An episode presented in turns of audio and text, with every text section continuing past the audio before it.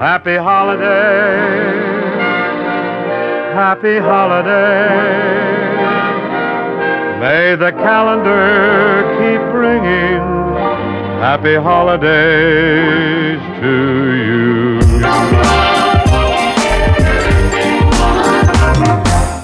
If you're burdened down with trouble, if your legs are wearing thin, pack your load down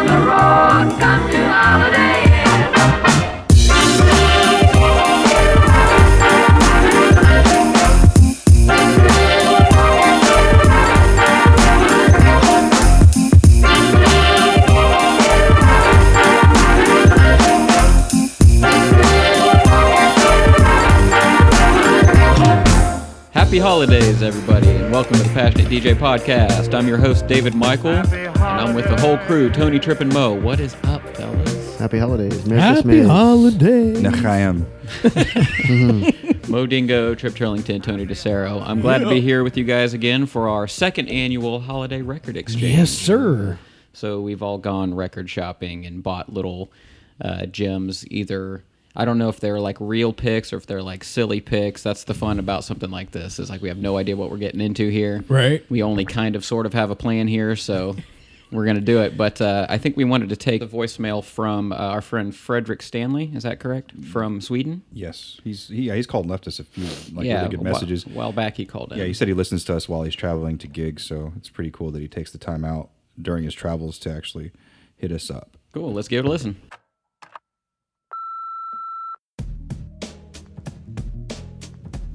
What up, passionate DJ? This voice message comes directly from Sweden. Uh, Fredrik Stanley speaking. Um, I have a question about managers and agents, uh, booking agents. Uh, because me over the years, I've been DJing for six, uh, for about six years. I'm 19 years old right now, so it's been a, it's been a while. But I would like to know what do you guys take on people approaching you at the club or after a gig at Facebook and saying, I want to be your manager or agent booking agent or anything like that. Uh, because I, I have I have I've been dealing with a lot of those lately, and uh, I just want to know how do you pick out the one that seems most relevant, and how do you get them to get to work? Because I've had people in the past that said they're going to do this, but they never did. So. Uh, yeah, that's my question. Keep up the good work. I love the show. Always listening to it uh, on the way to gigs. Uh, have a nice one. That's an interesting problem to have. Is I have all these people asking me to, to manage me. I've that's not something that I've personally. I don't think I've ever been asked to be managed, so I might not be the person to answer this. You guys have any input? I had I, I did years and years and years ago, but it was a different time. It was a different thing back then. Um, my my first thought on that though is to be really careful about people who are approaching you. You know, it, because you know it, it could be somebody who's just trying to get something started up. Uh, you don't know the quality of their work or or you know how hard they're going to hustle. You don't know how many other people that they are managing and stuff like that. Um, you know, if if being represented by an agent is something that you know you're looking at or interested in or think would be beneficial, I would say do your homework, find out who the big players are out there, and and see what it's going to take to get represented by an agency that you want to be represented by, not sitting there dealing with you know a bunch of people who you may not know or don't know or you know, eh, you know it just Yeah, the first thing that pops into my head is what what problem is this agent claiming that they're going to solve for you? right Yeah. right Um, if there's not if there's not something missing that you need, you know, something that you need an agent to fill, then um, why do it? You know, so that's that would just be where my head in general starts. Is okay, what what hole am I trying to fill here with as far as like I can't get something done that I need a professional's help with? yeah Um, first and foremost, that person that's probably approaching this guy probably sees talent in him, which is a good thing. sure sure Yeah. Um, second thing, finding out the contacts, the network, and the connections that this guy, agent, manager has, um, and his hustle, because it is a hustle. When you don't have a name, you don't have anything behind you, and you have this agent, manager, whatever you want to call him, going to people trying to get you gigs and get you booked places that you're not even known. Yeah. You Do know, they have a body of work already? Yeah. Right, right. Um, but if that person is a hustler, you do trust in that person. Give them the opportunity. You know, if they can g- add you five or six more gigs, even one more gig than you're actually getting, why not? Right. You know, but just don't buckle down with that person until you see results. Once you start Right. seeing results, then sure. You know, Yeah. I've never managed anybody. I mean, I was a booking agent for you know some time with a few people, but never really went full force with it.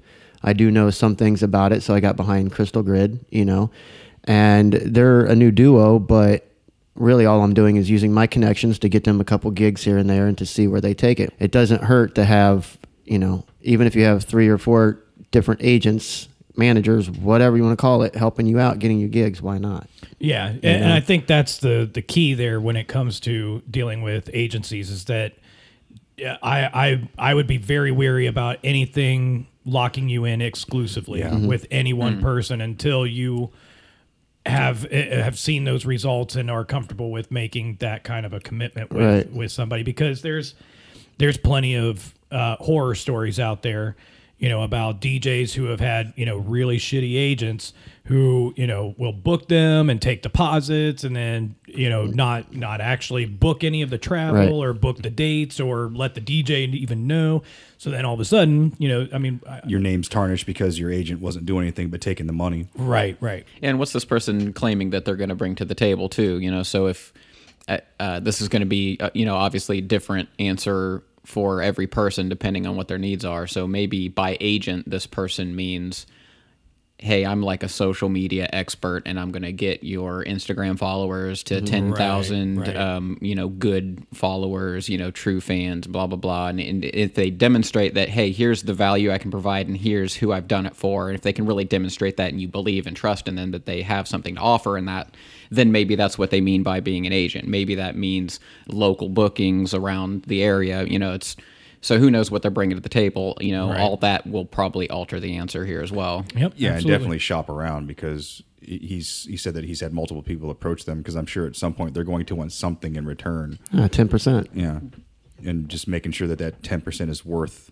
them as a as an agent to you. If, yeah, if that ten percent is valuable enough for you, I mean, if it's a two hundred dollar booking and you're giving your guy twenty dollars to get you a gig, then why not? Yeah, Yeah. you know. Man, if I had somebody handling all of my social media alone, I'd pay them fifty percent. like, like because I have next to nothing in social media besides my Facebook and the occasional Instagram. Right? What, Like, what are your requirements? We can talk. Let's talk after the show, dude. I'm about to retire here in a little bit, I don't know if I've got the credentials you're looking for, but, but I can take give care it of a anything whack. for fifty percent. Yeah. So we have some uh, other questions that came in from your Facebook post. Is that correct? Yes, we do. You can go ahead and take those as well. Amber May Dollar, she asked, What is your best tip for cleaning vinyl?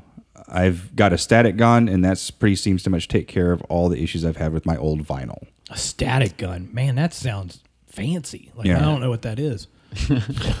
Some like Matrix futuristic Yeah, stuff. it sounds like some something grew from uh was it Despicable Me? That sounds like something he would use. Like like he'd shoot him and all their clothes would go and wrinkle up. Yeah, no, I've I- always I- used Gruv-Glide and just a little circular, the little circular pad that comes with it. That's Yeah. what I've always heard is Gruv-Glide. Yeah, and, and I mean it- that's uh, I've got a can. I think I've even still got a can here. Um, but uh, so I've always used Gruv-Glide too. But uh, some alternative methods, you can wash them just like the dishes. Oh, I was Yeah. gonna, I was gonna say, uh, vinyl is that dishwasher safe? well, no, uh, no, not dishwasher. Turn it on the cold cycle. Let's, uh, let's Send not all hate mail to Trip Turlington at yeah, thanks for the suggestion, Trip. right. No, just uh, some lukewarm water, a little bit of dish liquid, um, and you and whatever you know, uh, washing media that it, like use a, a soft cloth or you know something like that. Don't use like the the, Brillo pads. pad.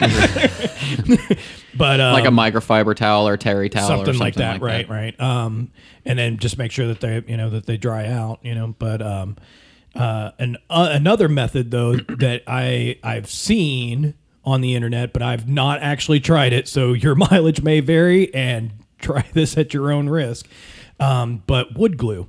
I've seen um, videos where people will take wood glue and spread it out on top of the record and smooth it out and then And let it dry. and let it dry and then peel the the totally dried glue and then that's supposed to like you know uh, uh, kind of like a Biore strip you Yeah. know where it just kind of pulls all the dirt out with the with the wood glue so um it's a it's an interesting method but I haven't tried it Yeah, myself I see. I see why you would do that, and I feel like it would work, but that would also be so nerve wracking. Like, And I'm just gonna dump glue all over my. right So, Very like, time consuming. yeah, yeah. It's depending on how many records you got. Like if you picked up like a, a three thousand lot of you know nineteen seventies funk, you know, you might be It's there be a a while. long day.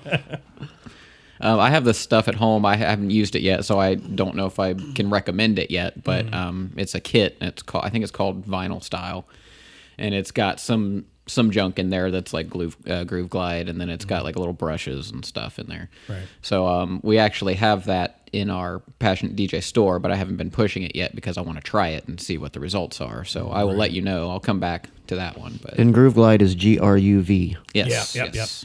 So I, I would say that's probably the the, the most ubiquitous. I think most DJs that have any experience with you know uh, with Gruv-Glide will stand behind it for sure. Yeah.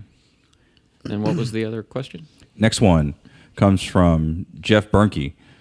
Mixing with EQs and channel up faders. Should both channels be all the way up before mixing in the low and mid?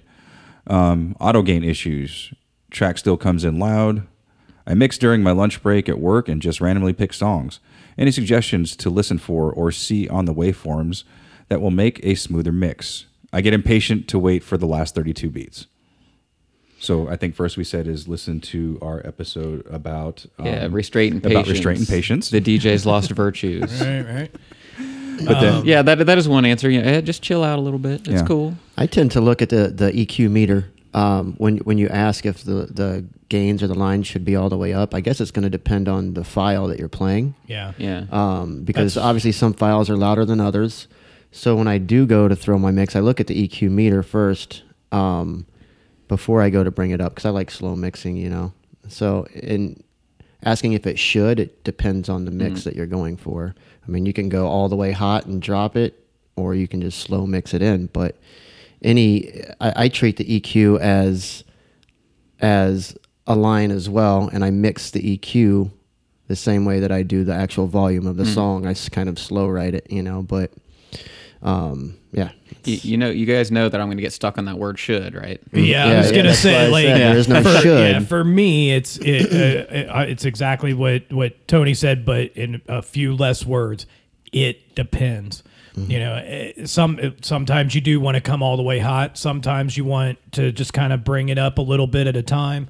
It just totally depends on the music that you're playing. It depends on the file and how they were mastered. It depends on at what points you're trying to mix. So going back to his issue about um, you know waiting for the last 32 well you don't have to but that's where you aren't going to be able to figure that out visually on a waveform. Hmm. You have to know your music and you're mm-hmm. going to have to know when that music or when a when a particular song is is breaking down or or and, and another one is building up and where those mm. logical points to mix in and out are mm-hmm. that that's knowing your library. If you don't know your library any dj can wait for the first and last 32 but you're going to have to have that restraint and patience Well, I was going to say phrasing ha- plays a role here too, Yeah. because if you're if you're talking about looking at a waveform, you might see a section that looks different than the rest of the waveform, which Right. is probably a breakdown or something, and that's because there is a change in volume, which is normally because there's a change in bass frequencies, which is taking up most of the the room, right? Right. So, for example, kick goes away, and you just have you know something going like Yep, that then it's good. The waveform looks way different because you don't have that thump, thump, thump filling the Mm-hmm. waveform up, right? So, but if you know, if you already count in fours, then you can kind of predict when that's going to happen, right? So, you- oh, 32 bars. I see when there's a breakdown coming up, right? Yeah. Assuming that we're we're talking all digital stuff, here, Sure. right?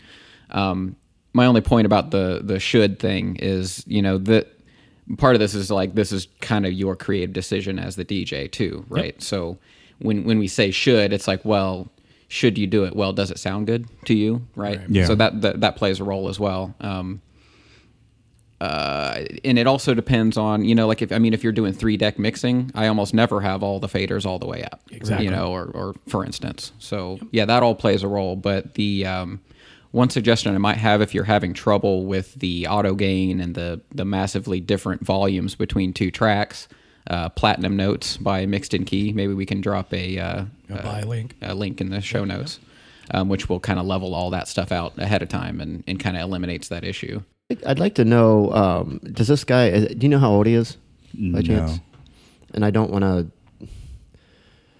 I don't want to stereotype by any means, but a lot of the younger generation. I've been actually helping a couple people out and teaching them like kind of basics of mixing and stuff like that. And that's one thing that they seem to think about DJing is that you constantly have to be doing something. So there's there's no patience to wait for the mix. So when he said that he can't wait for the last 32, Right. You don't always have to wait for the last 32. There's a lot of magic and a lot of songs. So sometimes let those songs do their things. Yeah. Don't think that you have to mix or do something because you're just standing there. You know what I mean? Like let the song do its magic. Yeah. It- pretend to fiddle some knobs. what were you guys saying earlier? Point in the air? yeah, there's Yeah, there's, point in the air. there's some superstar DJs that have made entire careers off of pretending to fiddle with Yeah. I mean, yeah.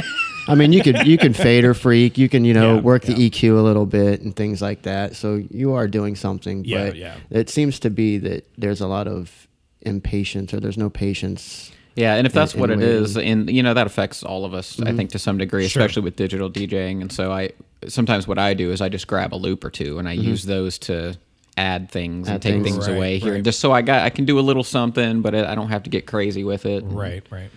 And for more in depth on the EQing, you can refer to episode 94 Equalization and Filters. Boom. And lastly, this uh, another question from Facebook from Rick Montero. Okay. Um, he was just throwing this out there because he's experienced this a few times uh, within his circle of friends that are DJs.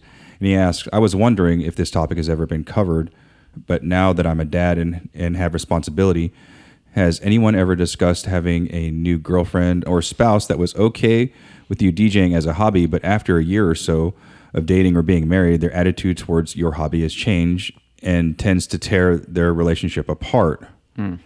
I've had I've heard of people getting in fights and even breaking up because their significant other just simply was fed up with their hobby and with them going everywhere in order to play gigs and in the essence of seeming jealous over their hobby and passion.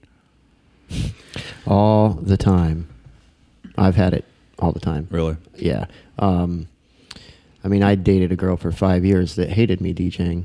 Couldn't stand it because I was in the top 40 clubs and couldn't understand that I was there to DJ and do something of my passion and something that I really, really love doing, but just couldn't handle it, you know. Um, but again, it's it's your hobby, you know. I wasn't going to ask her to stop her hobbies like that. I mean, that's something that I love doing, and if your significant other can't understand that, then Were you doing that before you guys started dating? Oh yeah, absolutely, I was. But I mean, it was also my job at the time. Yeah.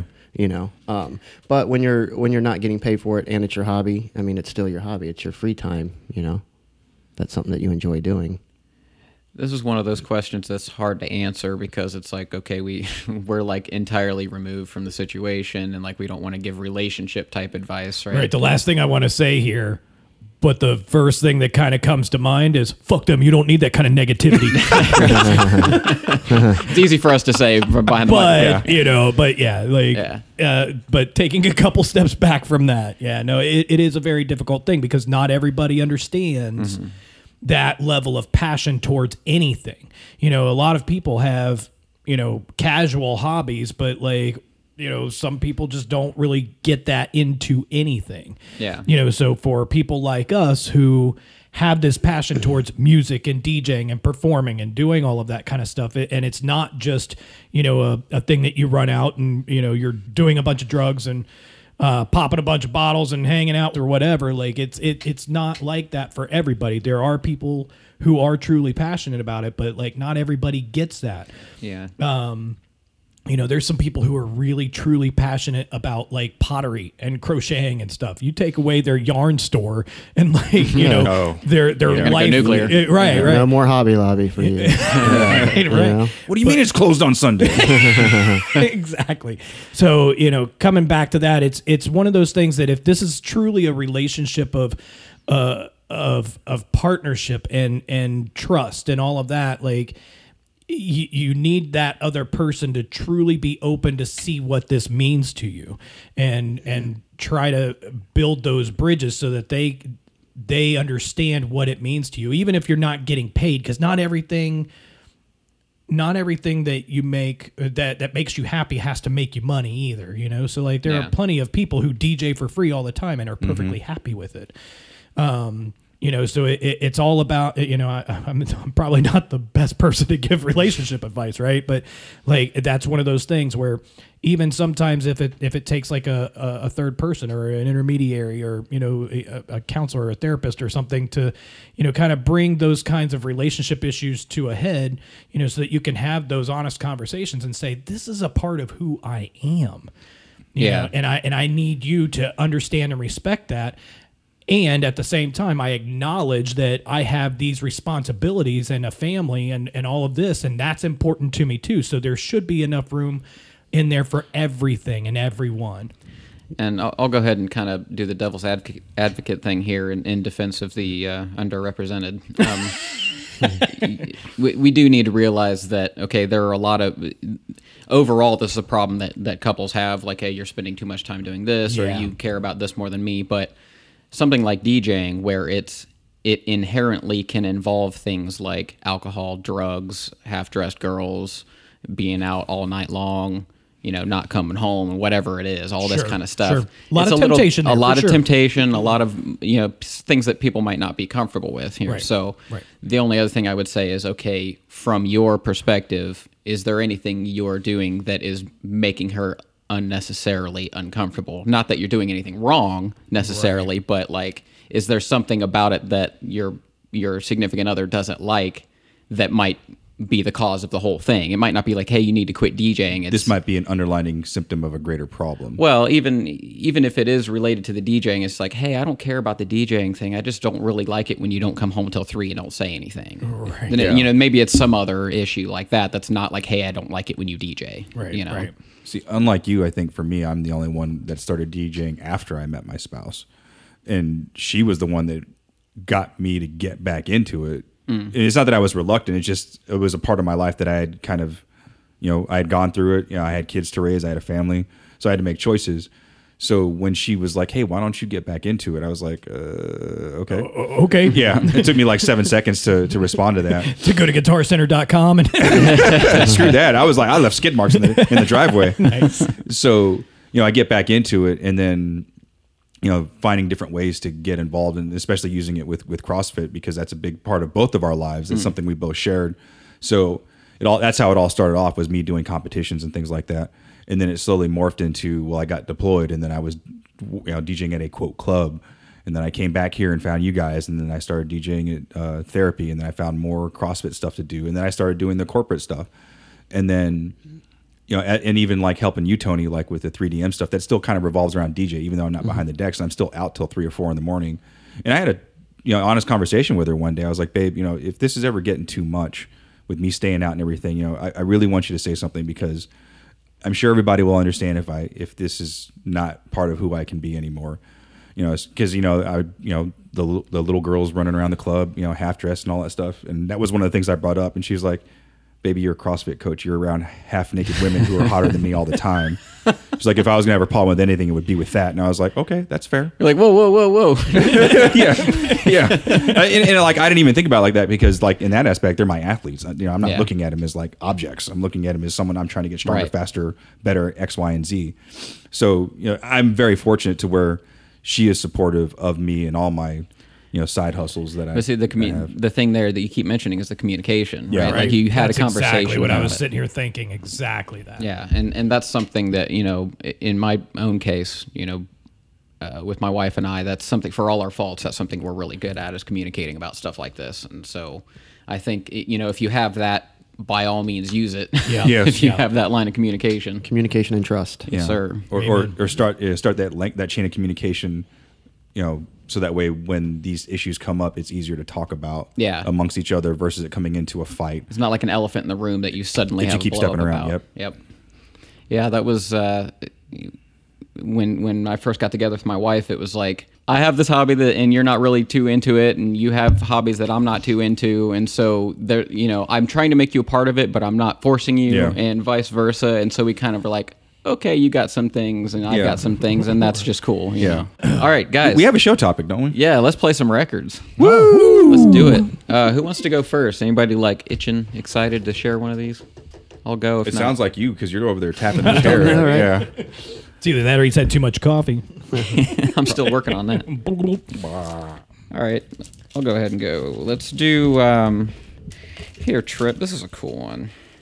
This is one of those records, though, that's uh, I'm at risk of maybe you already having this, but if not, you're going to be like, yes. So we'll see how it goes. Okay. Be honest, whether you have it or not. Oh. Okay. I do not. Still sealed and everything. Yeah, I do not.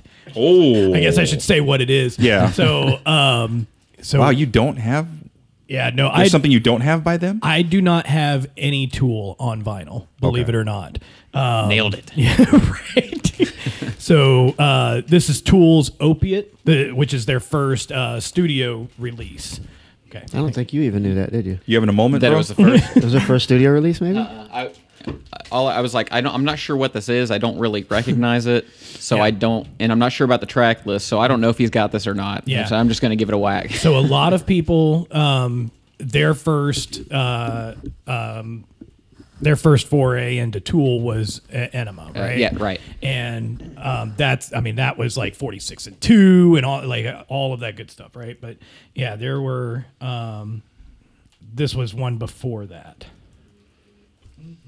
So you've got, I think, six tracks to pick from. There is there one that you have in mind, or are they all Yeah. unfamiliar? No, that out of all of these, I would say I'm gonna play Jerk Off. Okay.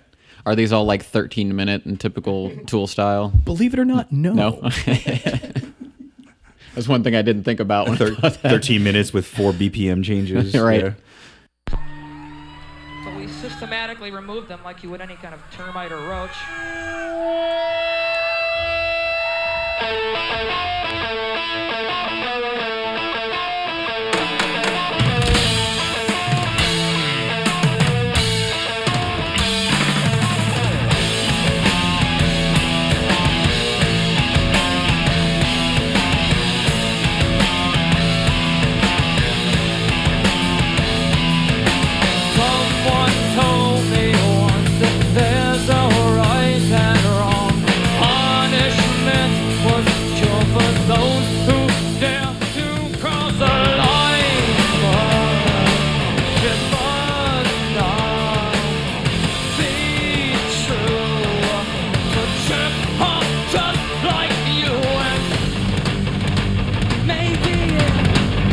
The the really cool part about like you know albums like this is that like when you follow an artist over so so long and then you hear these like recurring themes. Mm. And wi- especially with tool who like have a, such a distinctive like sound all of their own Yeah. like you hear like kind of like the genesis of all of that. Because i believe this was done in 90 it was like 92. two yes yeah so like i mean if you think about that like you know Ænima was like what 95 96 something like that so like and Yeah. and when so when that kind of explodes like that you know as big as it did but you come back to something like this it's easy to listen to the, like all that live stuff and just kind of it's it's more raw it's not as Yeah. polished as as like you know their later studio stuff but you hear like the like I said, the genesis of it all. It's really cool.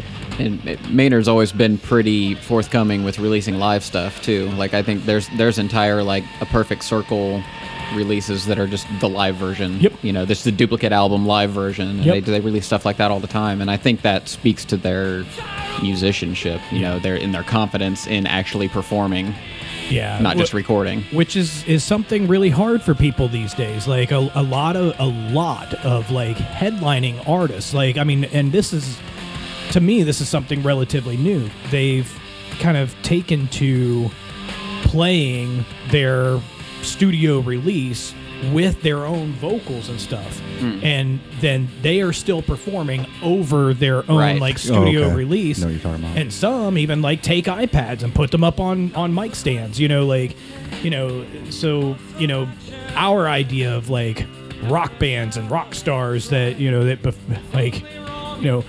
How, how impactful would it have been if Motley Crue took the stage, but then they like had their, their sheet music up there with them? You know, Right. like, Yeah. it's a different. It, it, so it's it's kind of a different time, like where uh, you know some of these people, some of these like bigger stars are kind of getting criticized for not putting on a show or not knowing your own Music. you know music and your own content and your own show and Yeah. what you're trying to convey. Um, but Tool has never been Yeah. that. like, if anybody's ever been to a Tool show, it's it's never the same thing twice, and it's always super intense.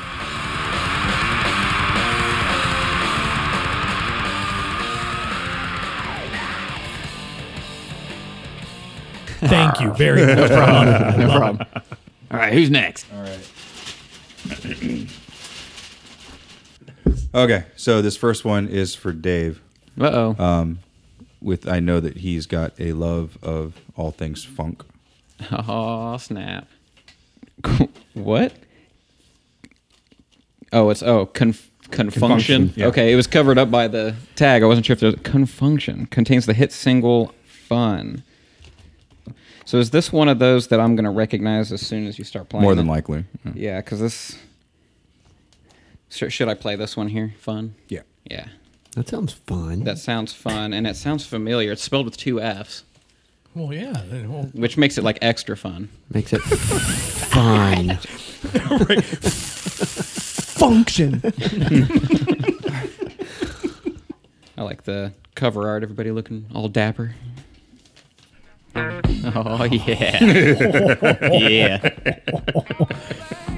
Shh, I'm just looking for the Made in Dayton, Ohio sticker on this. right, right.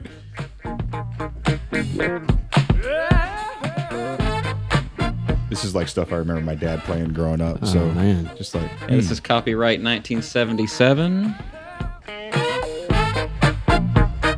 I gotta say, I don't recognize it, but I like it. Yeah, I'm already like looking for Samples. samples to Yeah. chop. Like, Yeah, it's real like Ohio players. Yeah, or, yeah. yeah. Dude, it's best bass guitarist. Like that, the bass lines in funk are so Funk, fun, yeah, and yeah, it's like you're not used to hearing bass be so prominent. so that fun, fun, fun part. There's a kid and play track that they sample that piece in. I can't remember which song it is though. Yeah, it's one of the kid and play songs I remember from high school. And even this riff right here.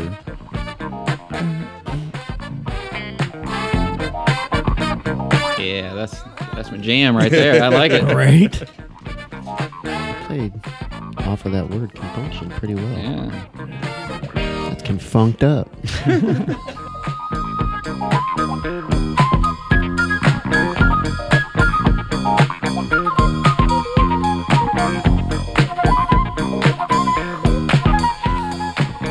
This is cool, man. Yeah, mm-hmm. very nice.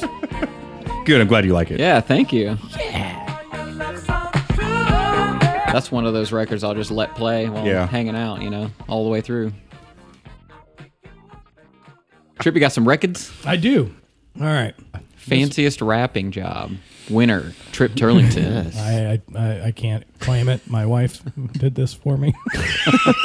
Did it the hard way. I, I wrote your names on them though. Oh, nice. All right, so this first one is for David. Oh, for me again. Sweet. All right. So, Let's see if it's easier to open or harder than the sleeve. right, it's gonna be harder. yeah, I think it is.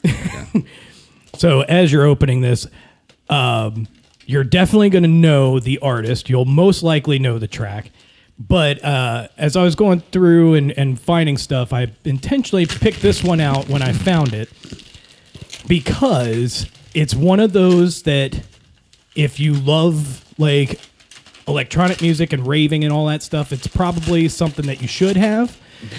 But here's the best part: is that I think it's this is before your before, his your time. time. Yeah. But you but it because it's as timeless as it is, it, it's that it's that monumental of of a track that you you will know it, even though this was before you got into it. Oh, oh wow! Oh, yes, I do. Okay, so this is Fatboy Slim right here, right now. I used to listen. right here, No, I used right that was like my hype track before I used to fight. Oh, really? Yeah, I would I would put that in and I would want to rip somebody's head off, dude. Yeah. No, this is great because right off the bat, like I, I've always wished that I had a little bit more. What would you call it? Big beat. Yeah. Uh, you know, like this Right. kind of like Crystal Method and stuff from around this era. Right. I don't have a lot of this on wax, so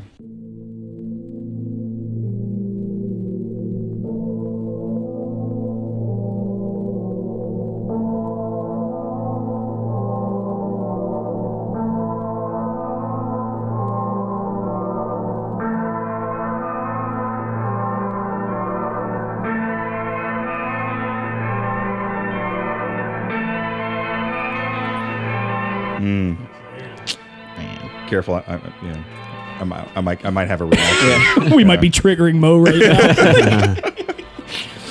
Uh, this was the last song I would listen to before I w- would go out to the cage. oh wow. To the cage. Like, he's all talking like Mad Max. I'm all like, Who's the king of Bartertown? But yeah, this like so I don't know about the rest of you guys, but like for me, like Fat Boy Slim was like just one of those that never left the rotation. Like I still listen to Fatboy Slim on a regular basis today. Like he's in a couple of my like, you know, electronic ravey big beat um type of Your uh. Well, it's, Yeah. it's one of those songs. It's that style that's like it's electronic dance music, but it's it's like a song to regular people too. Right, you know what I mean? right. What was the one that was Funk Show Brother? Yeah. that was the one that Yeah, was on the radio. Rockefeller Skank. Rockefeller Yeah, Skank. yeah, yeah. But This I just noticed this one has Praise You on the other side too. Yes. Yep. Here's the best part. That right here, right now, I'll give. I, I- I'll drop five dollars right now on anybody who can tell me what that sample is. Yeah, I got nothing. I've never even thought about it. What what is it? There is a movie called Strange Days, and it's the most bizarre. I've seen it, like, yeah. Tech, uh, f- you like futuristic tech kind of, but political weird movie, right? And it's got Angela Bassett. Um, uh, I can't even remember everybody that's in it, but like that that sample right here, right now, is Angela Bassett like kind of launching into the um, uh, the main character, and she's like. This is your life, Lenny, right here, right now. Okay. Um, and and it's a crazy movie. Like it, the the whole thing is uh, based around um, a guy who it's modern day drug dealing. I'm saying that in uh, in air quotes, but they call it wire tripping, where uh, people put on these like The headsets, right? yeah, Yeah. like these sensors on their heads, and then they go and they like rob banks and jump off of cliffs and have sex with prostitutes and stuff and record that experience oh right. Okay. and then And they they come play it back, back, and then yeah. they sell the like in the movie. It's kind of funny because they sell them mi- as like mini mini, disc clips, yeah. uh, which if anybody like Oh no, under- I, I still have mine. I was gonna say anybody Yeah. under the age of thirty that knows what a mini disc is, Yeah. but um, no. So it, it, it's just one of the. I love the movie. Like it's Yeah. got uh, Glenn Plummer in it too. Yeah, uh, he plays the rapper that. Uh, okay. that was Uh, yeah, I, yeah. I, I I recognize it now. Yeah. but uh but yeah i mean just a uh, just an all-around great movie but like yeah uh, one day i was watching it because i loved fat boy slim and i loved that movie but like just one day all of a sudden i caught that like in the it's like wait a minute Uh, like all of a sudden, like two and two Yeah. comes together, and like all the light bulbs come on. That's that's Fat Boy Slim. That's pretty cool when that stuff happens. yeah, When- Yeah. Such a great track, though. Like,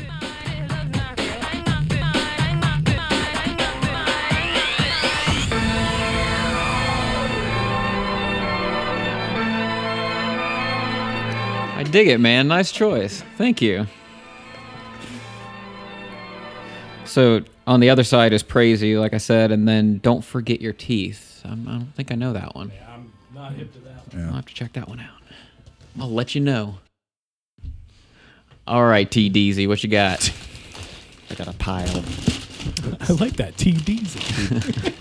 Um, let's see here. Let's see. I'm going to. Okay, Trip. This is for you.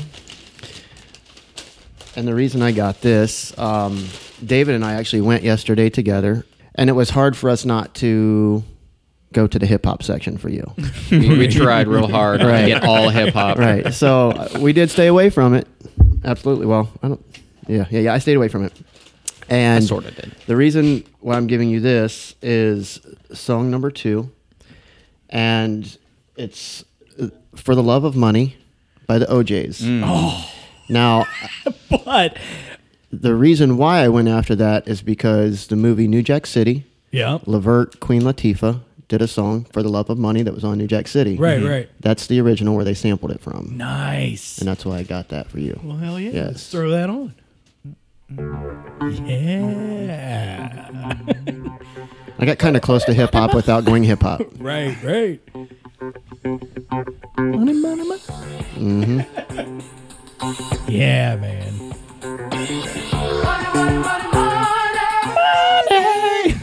That was awful.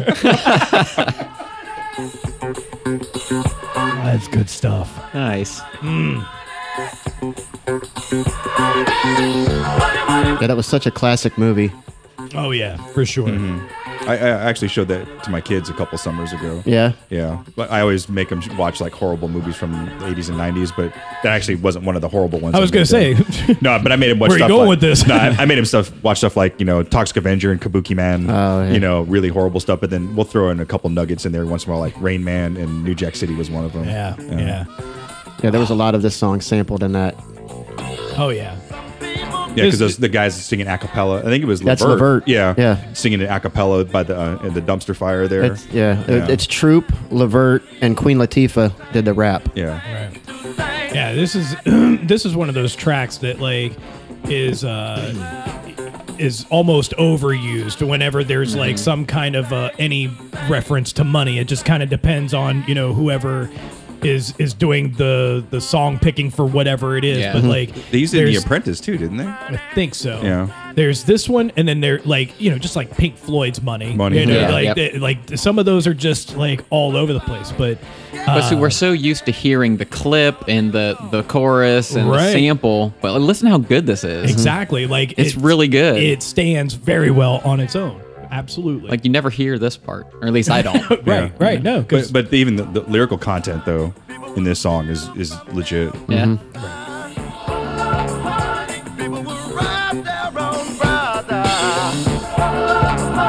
People can't even walk the streets because they'll never know in the world they're gonna meet. But, mm, It's so good. right, right. Thank you. Thank Absolutely. That's a much. nice one. Yes. Yeah, because that's one I don't have. Like, There's some there's some other good songs on there too, but that's the reason why I got that. All right, I'm gonna get a little bit silly. uh oh. Um, when I said I stayed mostly away from hip hop, this is what I meant. So this is for you. this is for you, Mo. Um, so I'm I'm just gonna let you open it and then see your reaction because I don't know if you're gonna know what it is or not. Okay.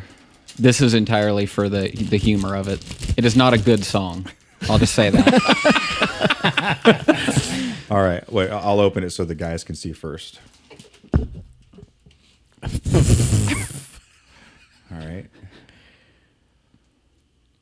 No, I actually have. Wow, dude. Do you know what that is? Oh. Yeah. But it's it is. You're right. It is a horrible song. yes. okay. So this is. Um, Do we want to play the clean version? yeah, I was wondering if we should. I. Probably. It's been a number of years since I've heard it. This okay, is what early 2000. Maybe late '90s because it, it so it, it came out as a response to No, Scrubs, Scrubs, yeah. by TLC. It's called No Pigeons by Sporty Thieves, and I heard it played on the radio locally once or twice back in the day. I don't know how because it's well, you'll hear. Her feet hurt, so you know she wanna ride. But she frontin' like she can't say hi. What? Uh oh. Y'all chicks ain't getting out of. Uh oh. She ain't worth the Ramada. This is terrible. No pigeons. I totally remember this song, dude. I don't. I, have to. I remember as soon as you pulled it out, and then I saw the name, and it like triggered something. So I must have heard something else they Yeah, did. they did but- some other parody type Yeah. But like, response songs. This is terrible. Yeah, we don't have to play the whole Yeah, I thing, was but gonna I say like I might No, just but fade that one They out. can't see it, but I had this big ass smile on my face because I remember this song and how if- horrible it was. If you've ever heard it, you'll have at least a nostalgic response, Yeah. if nothing else. Are these guys intentionally sounding like shit, or is that how they really sound? Then all their so- all Yeah. their, they all they sound like this all the time. Yeah. Yeah, I don't know if aesthetically if they meant to sound crappy or they didn't care or right, right. Right. It's probably a little bit of both. Yeah. Yeah. That was kind of their shit. Y'all ain't getting out of.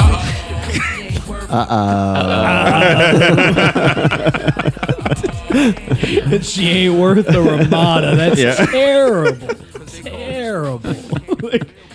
Like, all right, so we're just gonna let that fade on out. we're gonna leave that alone. I, I have no idea how to shop for you. So Yeah. when, when I found something funny, I was like, ah. Yeah. No, that was a good one, dude. I was like, Mo might know. And that. oddly enough, Melissa will probably remember this song too because she has a she surprises me when it comes to like horrible, horrible tracks. That's- she tends to remember. Dude, this is awesome. Thank you, bro. Now, for some reason, there's two copies in there. So if one that's of how them bad get- it was. if They- you yeah. well, if you play, if you wear through one of them, you've yeah. got a backup. Well, I could I could Just juggle could, I could juggle. Yeah, I could do some beat juggling with this. Uh oh, Oh man, that's whew. wow. All right, so Thanks, dude. I'll have to hit up Ike B and see if that was one he used to play or something. Because I know I heard it when- back in the day. all right, so this one's for Tony. Now, as you're opening this, I fully expect that you already have this, but when I saw it, I was like, you need another copy. Because I don't think you can have too many of them. I see Africa Bambata. I can't see anything else. Tommy God, Boy. Records. Is it Okay. Planet Rock? I was right. Hey, nice. Am I right, though? Yes, I do have a copy, and it is um, a little worn because I did play it a lot in the clubs, Yep, no doubt. and I actually love this song. Yep. Yeah. Love it, love it, love it.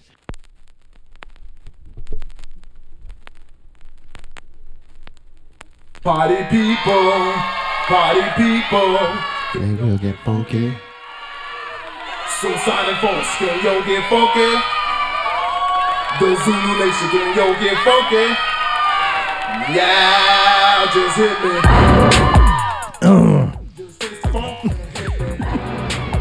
that other table's hooked up, right? Get to work, Tony. I think there's another. I was gonna say there's, another, copy? record in there. Yeah. Need a battle record. Yeah. About the seats, make your body sway. Socialize. Get down with your soul in the way, shake it now, go ladies.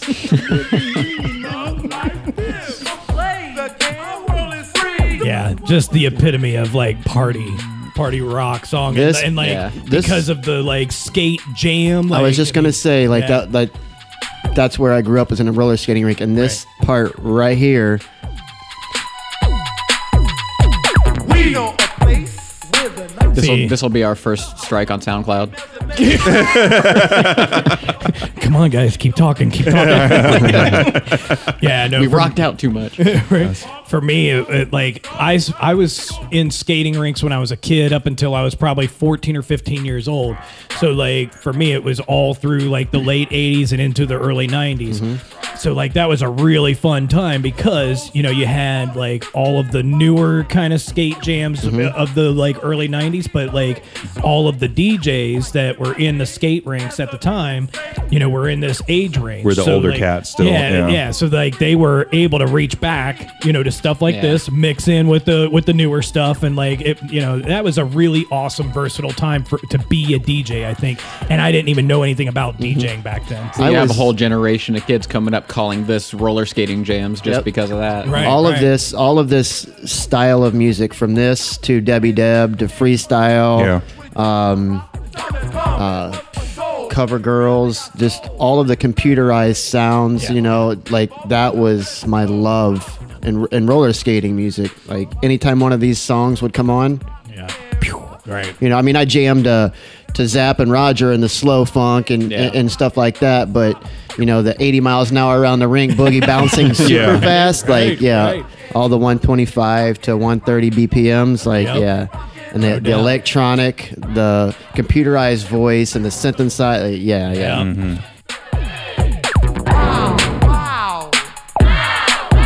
Mm. Excellent mm-hmm. choice. Thank you very much. So yeah, like I said, I I fully expect that you have that. Yes, absolutely. But Actually, you I- can never have too many copies. have- Yeah, of it, that's right? that's one you could have ten copies of and be like, Right, oh, I'm that's like- running low on copies. right. That's like that's like Michael Jackson's Thriller.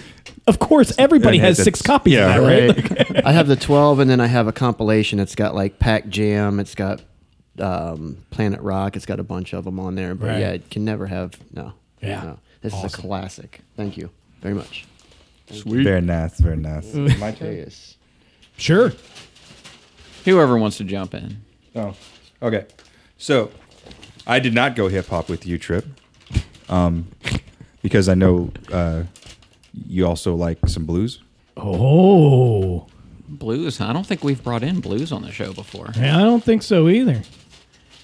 And this is not an artist I'm familiar with. Oh, really? Yeah. No, Okay. Not at all. But I do love me some blues. Like that's the that's the neat thing about blues is it's a lot like funk, in that for me, I can, I that's one of the few genres that I can just like go to Spotify or Pandora Mm-hmm. and just say, start playing that genre. I don't care. Yeah. Like I have my favorites, but I don't. It doesn't necessarily like I don't have to necessarily know who as long as they're Yeah. in that vein. Once you hear his voice, you'll recognize it. Can, can we say the name of the artist and track? Oh, sorry. Uh, so I got Leon Redbone from Branch to Branch. Okay, that's cool cover art. Can I see that? Yeah, it is. And I'm just gonna randomly pick Yeah. one here. Let's go with uh, a hot time in the old town tonight. Just like the title of that. Come along, get ready, wear your brand new gown. Well, it's gonna be a meeting in this good, old town. That was them at our streets, all just all dressed in red. Touching Oh, that's nice. and to me is what she said. Please, oh please, how do not let So this is this oh. sits right at that crossroads of like old country and blues that Yes. I that I actually like. Yeah. You know what I mean? I have no man at all. There be a hot time in old town. I got ragtime pianos cool too. Yeah, right. And he's got that it, like Real raspy that voice. yeah the raspy kind of gravelly thing and uh, going on. Oh, that's nice. You must when you hear the chorus all drawn and there be a hot time in the I'm old surprised you never heard of him. No, no. I'm like you in that though. Like I, I know that I like blues and I play it all the there's time. so much but out I can't. Right, yeah. Right. Yeah. If you're like, who's your favorite blues artist? I'm like, I. Uh, R.L. Burnside is me. Like, You're like uh, muddy, dark catfish. yeah. Jones. Yeah. You're right. that's hilarious.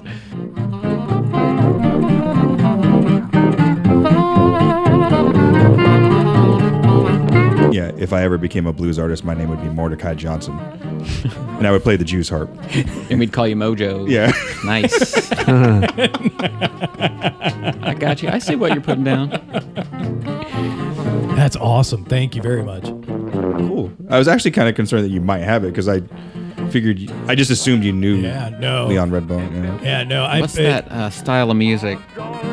It's like roaring 20s. Electro swing. Electro swing. Yeah, because this could totally be the base of an electro swing song. Absolutely. That's and that stuff is really cool. I wish it would like I, I don't like I don't know what the target audience is or how big it is outside of like whatever, but like you know, whenever you look up electro swing, it's like almost everybody that talks about it finds it in the same place I Right. do, which Yeah. is digitally imported electro swing channel.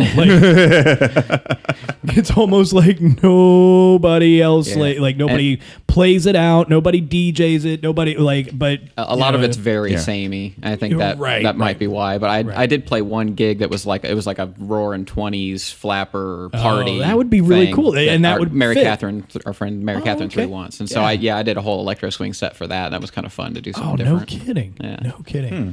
But it was like I found I was like okay I found all of electro swing. Like now what? I found all the records. I found all the things. Awesome. Thank you very Sweet. much. Ah, my pleasure. This one is for Mo.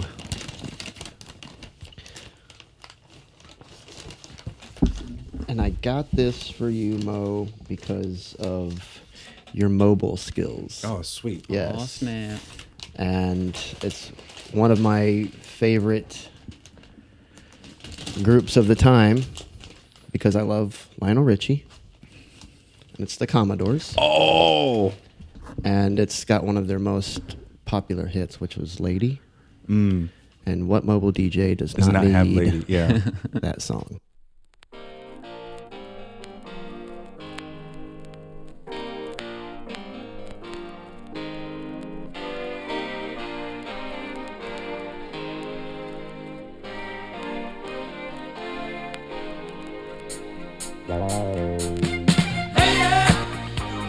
My, my dad's gonna come visit. He's like, "Did you steal these records from me?" Nice. Oh, I know this one. Yeah, yeah.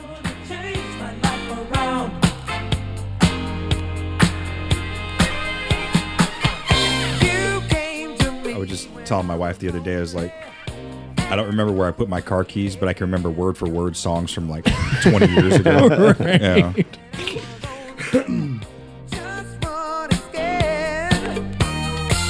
Uh, There's just there's something about that edge of funk and disco that's just it just makes me smile. You know what I mean? Like Right. just oh, I'm in a good mood suddenly. This is great. And the funniest part is, is like it was probably like the thing that like triggered people Yeah. back then. Like, no, it's too close to disco. Yeah. Burn it. Yeah. Burn it. Thanks, dude. Absolutely. That is awesome. So for this one, um, it's partially in jest, but it's also Everything we get in Mo is like I'm I'm sorry in advance. Yeah. no, no, no, no, no, no. So no, you're the I'm, rookie, I'm, yeah, defi- I'm yeah. definitely This is not called sorry. hazing, yeah. yeah. I'm, I'm I am not sorry. Sorry, I not am sorry. Not sorry for this one. So it's partially in jest, but it's also very serious because you cannot have a record collection without this one as well. Yeah. Um, For those that aren't aware, I'm actually starting my vinyl collection because all my tracks are digital. So really, the only vinyl stuff is I, I have is the stuff the guys gave me last year, and the handful of stuff Sorry. I picked up doing great. So some great digging on my the uh, so as I said, partially in jest, but also very serious, much like these guys. Oh, yeah. wow, dude. Ooh. Mm. Ah. oh, I, So we got all the vowels. What's the track? no, it's, so- so the first thing I saw was Jeff Jam, so you know you really can't go wrong Okay. there. But it's uh, Beastie Boys, and it's got new style Paul Revere, Oh man. and it's got an instrumental Paul Revere. So I might be able to work on my scratching with that. Oh dude. you go. man. Can we just play Paul Revere backwards and see what it sounds like? Sure, why not? Now, here's a little story I got to tell about three bad brothers you know so well. It started way back in history with that Rob and me. My team. Been had a little horsey named Paul Revere. Just me and my horsey in a quart of beer, riding across the land. And listen how crunchy that is. I know, right? Like, like it's classic. Yeah. Like you don't. all by myself without nobody. The sun is In that whole backwards Oh loop. yeah. Yeah. Right. Like, so, like that. That was like the hardest thing about Beastie Boys, right? Like, was that they they had the hardest time being taken seriously, Seriously. because they weren't really. They were three Jewish boys from. what, were they from Harlem? Or I'm not sure which borough they're from, but Uh, right. they but- started off as punk rock. right. You know, but like you know doing this whole crossover thing and like so like it was almost like they weren't taking it seriously but they were taking it seriously Yeah. but they were taking it seriously by being silly and by being blah blah blah like Yeah. so it was just like one of those things where it was like what the hell is actually going on Yeah. here and even all these years later like we know you know by looking at their catalog and the course of their career and everything like that they ended up becoming iconic yeah. Yeah. but at the time, it was like one of those, you know, fine lines where like, were they hip hop? Yeah. Were they not hip hop? What the hell is actually going on here? Yeah, So- in one of those Def Jam documentaries, Russell Simmons talks about the first time he met him, and they all showed up like in red Adidas jumpsuits. And he's like, "Who the hell are these guys?" you know. He's like, "No, this is them. This is this is how they are. They're this is." And he was like, "What? What?" yeah, like, yeah, I can't even imagine like having been in that office at that. yeah. What? what? But like you said, looking back on their catalog, I mean, they started off as punk, then transitioned into the hip hop, but then you go even further down the road where they had like the in sounds from Way Out when it was all instrumental, like funk and stuff like that. I mean, if you've never heard that album, check it out. It's it's all instrumental, but it's all funk. It's all inspired by their own creations, and it's it's pretty dope. yeah. And I'm not as up on Beastie Boys as some people, but I know like like Paul's Boutique was That was a huge one. Sampling yeah. and and all that too. And that's the thing, you know, when you bring up Beastie Boys, like they sound like they're kind of not taking it seriously, but then they have all these like these moments where it's like, yeah, they were definitely taking this seriously. Like Right, you right. don't come up with something like Paul's Boutique, Yeah. fucking around. right, right, Yeah, right. the thing with Paul's Boutique, it was such a departure from License to Ill that a lot of people got turned off by it because I was actually one of those people because I was still young. And when I heard that, I was like, this isn't License to Ill, but that's Right. not what it was trying to be. Right. But then fast forward 10 years after that, and I'm listening to it, I'm like, man, this shit's pretty dope. Right. You know, when I was looking at it through a different lens, and I was like, okay, no, this is this is legit. Yeah. You know, stuff like Shadrach and um, Hey Ladies. Yeah, there's some good tracks on there. piano players out. Here, Tony, I got one for you. And, TDC. and you probably saw me shopping for this one. I don't know if I you remember what didn't, it though. was. Um, We but this comes together. this comes from uh, the time period would be probably when you were playing a lot of the top 40 stuff Uh-huh. and I was just kind of growing up and listening to the radio. So that's what I remember it from, but you might remember it from a different perspective. So Oh yeah, yeah, yeah. I do remember this. Yeah. stuff. 'Cause you did show it to me. Yes, yes. This was a um a, a really big hit that I used to play in the top forty clubs all the time. This was um let me think. Oh, wow. But which song? 90 like around 92, 93. Um it's Information Society. Um what's on your mind? Pure energy. Pure energy. Pure energy. Oh, Yeah. That was uh, Dr. Spock sample. yep. Yes, it was. Yes. Yes, I actually I love this song. Man. It's one of those ones that I forget about, and then like five or ten years later, I'll hear it. and I'm like, oh yeah, Yeah. Whatever and- happened to that? Another thing, if you notice here, the trend, both are on Tommy Boy. Oh, Hey. there you go. Yes, yes. Yeah. Yes. And I actually I don't think I have this anymore. I think I lost this in the shuffle because I've moved around so many times. But Well, I, I gave it just a quick listen, and it sounded like it was in really good shape. yeah, so, I mean it looks yeah, it looks pristine. yeah.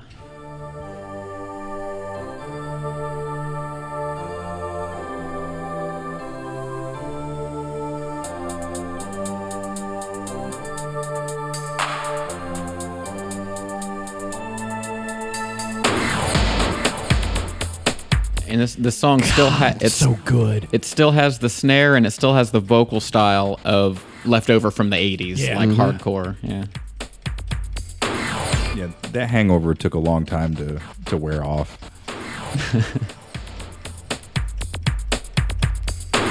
yeah, that's a very '80s kick, a very mm. '80s snare. Snare, yeah. Yeah, I never had this version.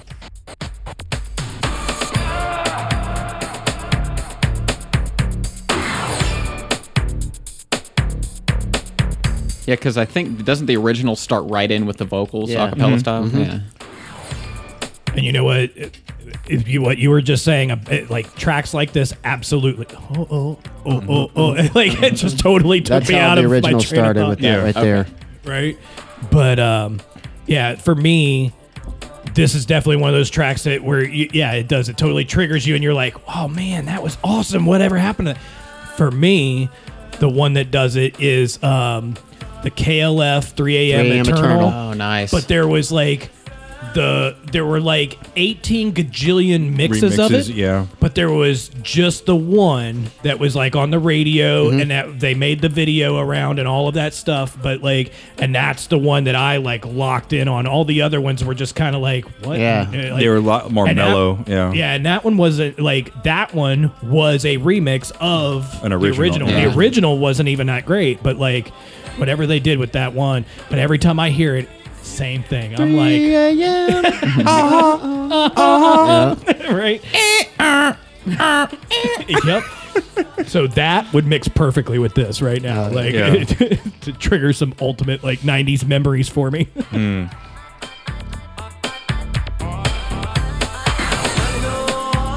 So even if you did have this, there's a couple of new remixes. Yeah, absolutely. Right? I love it.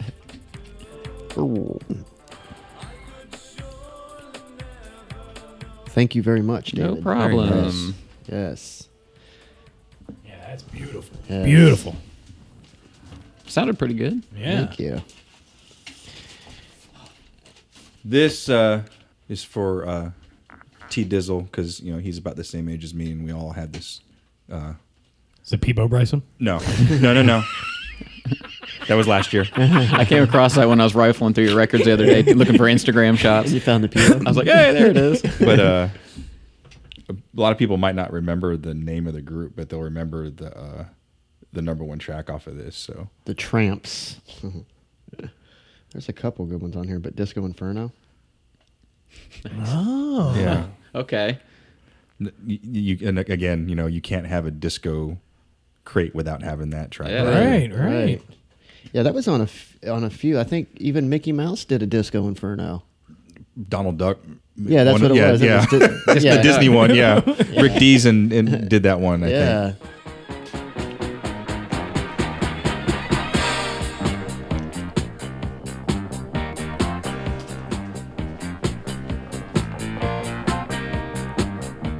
You familiar with this one? Disco Trip? Inferno? Yeah. Yeah, yeah, Dave?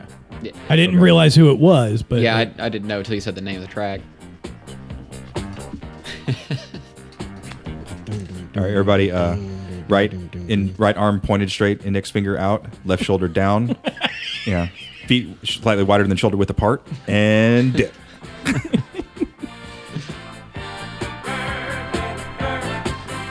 I'm so impressed with how much we did not rely on hip hop this time. Yeah. And so far, I'm the only one that sort of brought in a hip hop track. Yeah, right? we, we don't count. We won't count that. Yeah. Yeah. it's more like a comedy album. Yeah. I like that whatever the amp is or whatever on the, the bass guitar there that's giving it that A little twangy. overdrive. Yeah. yeah, yeah, that- Yeah, it's, Yeah. it's a little resonate yeah, yeah. Running hot. Yeah, bleed, just bleeding a little bit.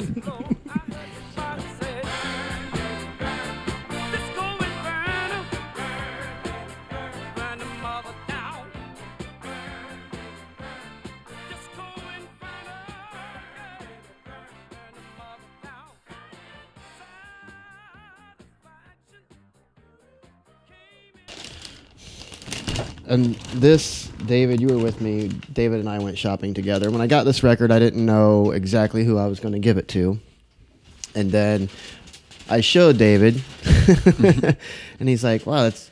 And it, and it both hit us that he got me almost the same thing last year, so it was only right that I give this one to him. it's not the same thing. It's version one because he gave me version two, and it's That's right. Yes, Yep. and it's the soundtrack to Beverly Hills Cop One.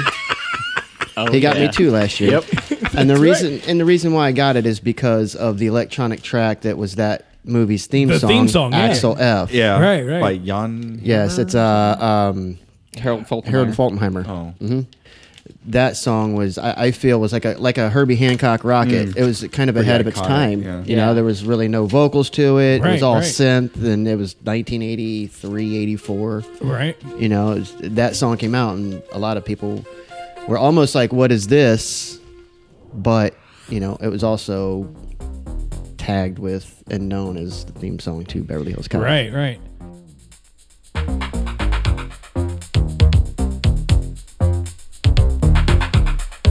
I don't know if you guys know or not, but they're talking about a new Beverly Hills Cop coming out. Are they? I did. uh, I heard something uh, about that. They're waiting like- for the right script, like the right uh, Eddie Murphy. They did an interview with Eddie Murphy, and they're waiting for the right script to be finished written. Yeah. Nice. And they're putting piecing it together, and as long as it suits everybody that was in it, and they all agree to it, yeah, they're going to release. Hmm. So the soundtrack features Glenn Frey, Patti LaBelle, Pointer Sisters, Rockie Robbins, Shalimar, Danny Elfman, So many good, Wow. so many Junior, good songs. The System. Yeah, man. This it like this.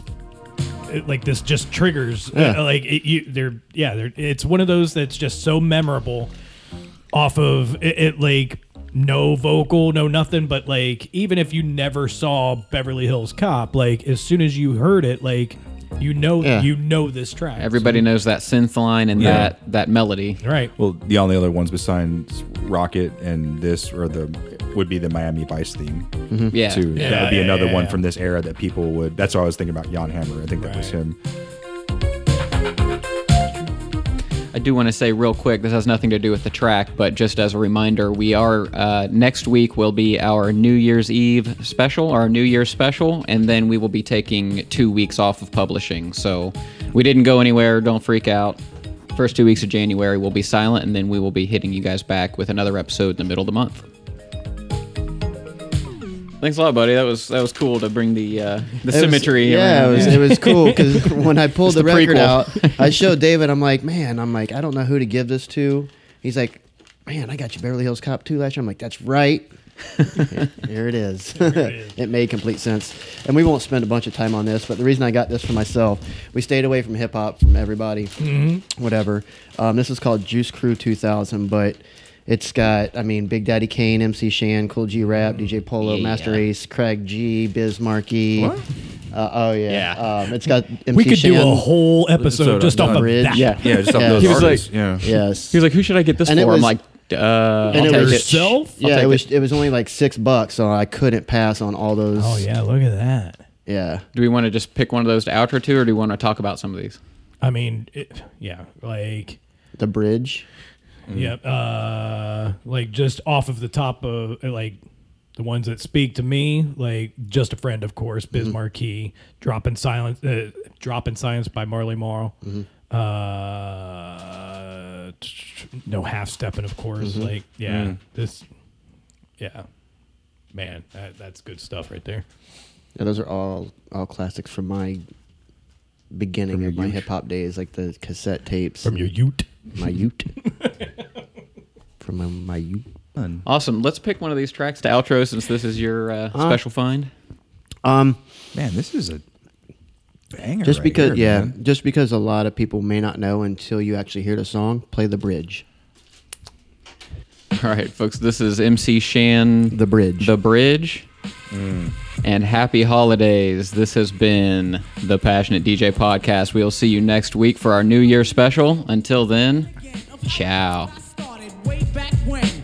The monument is right in your face. Sit and listen for a while to the name of the place.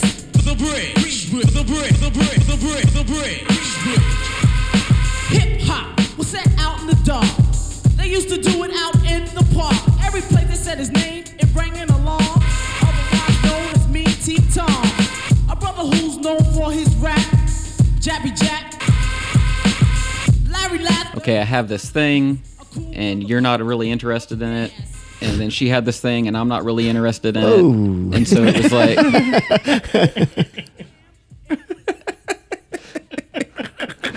what? What did I even say? I have this thing you're not interested in. You have this thing I'm not interested in. Sorry. Sorry. It's hard to tell where Yeah. he's at. I have Cut, this, edit. I have this hobby. yeah, I have this hobby that, and you're not really too into it, and you have hobbies that I'm not too into, and so. The,